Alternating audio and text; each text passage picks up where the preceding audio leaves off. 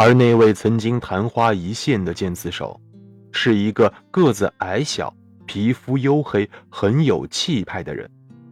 他也是喜欢独自一个人，坐在一张桌子旁边就餐。在他的脸上，难得有一丝笑意，更不用说什么哈哈大笑了。他来自瓦利阿多里德，那里的人都是不苟言笑的。他是个有才能的剑刺手。然而倒霉的是，在他还没有仗着自己临危不惧、镇静自若的长处赢得公众喜爱时，他的风格就已经过时了。海报上展露出他的大名，已经再也不能把观众吸引到斗牛场去了。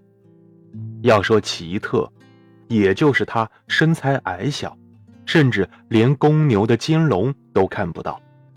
但斗牛士那么多，身材矮小的斗牛士，也并不就是他一个人而已。所以啊，他始终都没有能够给公众留下持久的印象。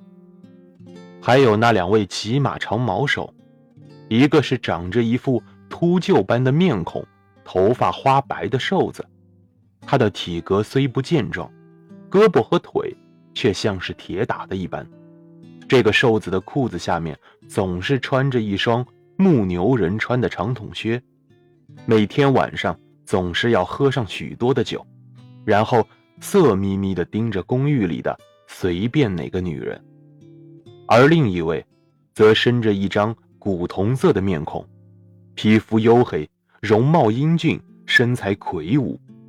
他的两个手大得很特别，头发。像是印第安人的那样乌黑。这两位都是了不起的骑马长矛手，不过大家都在传，说第一位因为碍于酒色，技艺已经大不如前，而第二位据说又过于任性，动不动就跟人吵架，因此跟任何剑刺手共事，顶多就一个斗牛季节。剩下的那个短枪手。是一个中年人，头发已经斑白，但是虽然上了年岁，却依然像猫一样的敏捷。他坐在餐桌旁边，看上去很像是一个身材有道的商人。他的腿脚对今年这个斗牛季节来说还很利落，他的聪明才智和丰富的经验，到了上场的时候，还足以使他在很长的一段时间内。不愁没有人正式雇佣他，所以不一样的是，他脚底下不够敏捷时，他就会惊慌失措；而现在，不管在场内场外，他都是胸有成竹，镇静自若。